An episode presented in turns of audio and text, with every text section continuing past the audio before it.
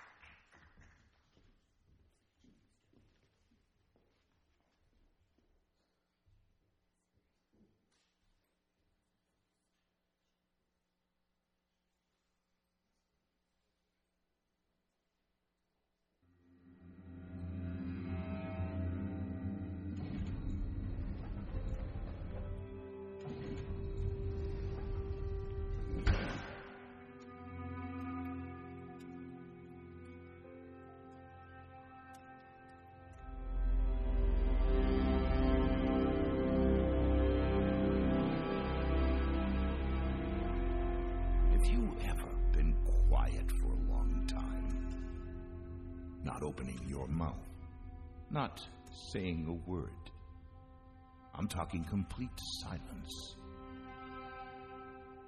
God was for over 400 years. The muteness from the creator of the universe.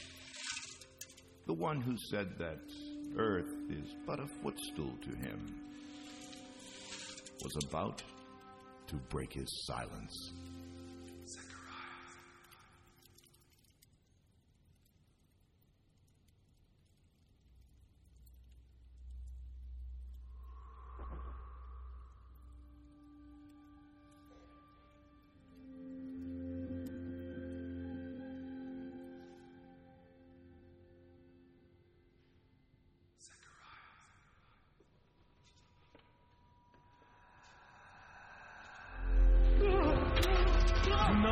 Afraid.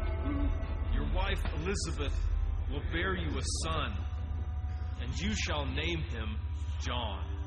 A son? You will have great joy, and he will be filled with the Holy Spirit. He will be great in the eyes of the Lord. He will turn many to the Lord their God. He will come with the power of Elijah.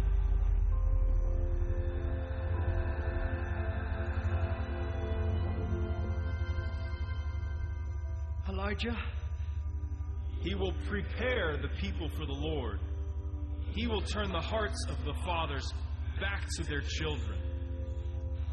But, but I'm an old man. My wife. I am Gabriel. I stand in the very presence of God. And it was He who sent me to give you this good news.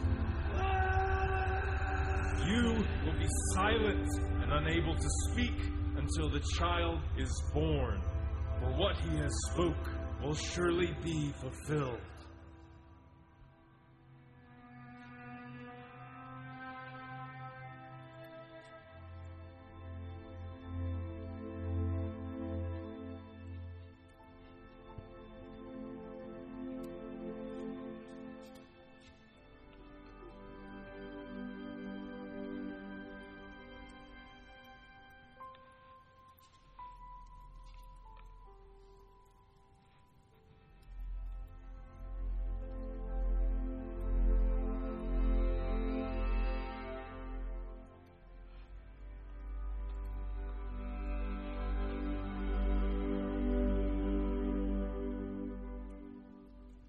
Begins. The ritual becomes radiant, and the faithful become fathers. When God speaks, the heavens rise and the earth bows.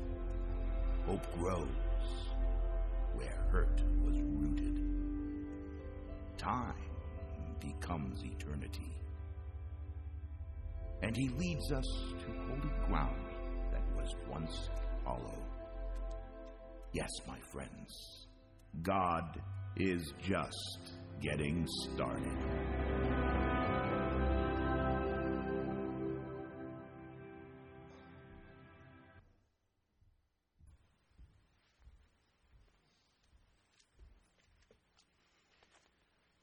Well, good morning and Merry Christmas. And what a beautiful day we have to uh, begin our first Sunday in Advent. And uh, I've chosen to start out in uh, the beginning, the very first place that God disclosed that His Son was getting ready to come back. If you have your Bibles with you this morning, if you turn with me to Luke chapter 1. I'm going to start with the first verse, but uh, before you stand this morning, uh, I want to say a prayer, but I also want to kind of just uh, your thoughts this morning as we begin. Maybe quench uh, your hunger this morning for God's Word in a new way, maybe. But Advent is a time of anticipation. It's a time of anticipation as we anticipate the coming of Jesus Christ. Both the first time He came as we look forward to Christmas, and as already been mentioned, it's an exciting time of the year. But it's also time that we look forward to Jesus coming in a greater way into our life but also we know that Jesus Christ is coming again. So there's all kinds of things we can celebrate here during Advent. But I want to encourage you right now that uh, it's a time, too, that each and every one of us look a little deeper into our heart. That we search for God maybe a little bit harder and a little bit stronger and a little bit longer to truly come to see God in a new light. Maybe we ask the question Does my heart truly belong to Christ? Does it really belong to Christ? You know, it's another question that we'd like to ask sometime is what am I doing with Jesus Christ right now in my life? Is he truly Lord and Master of my life?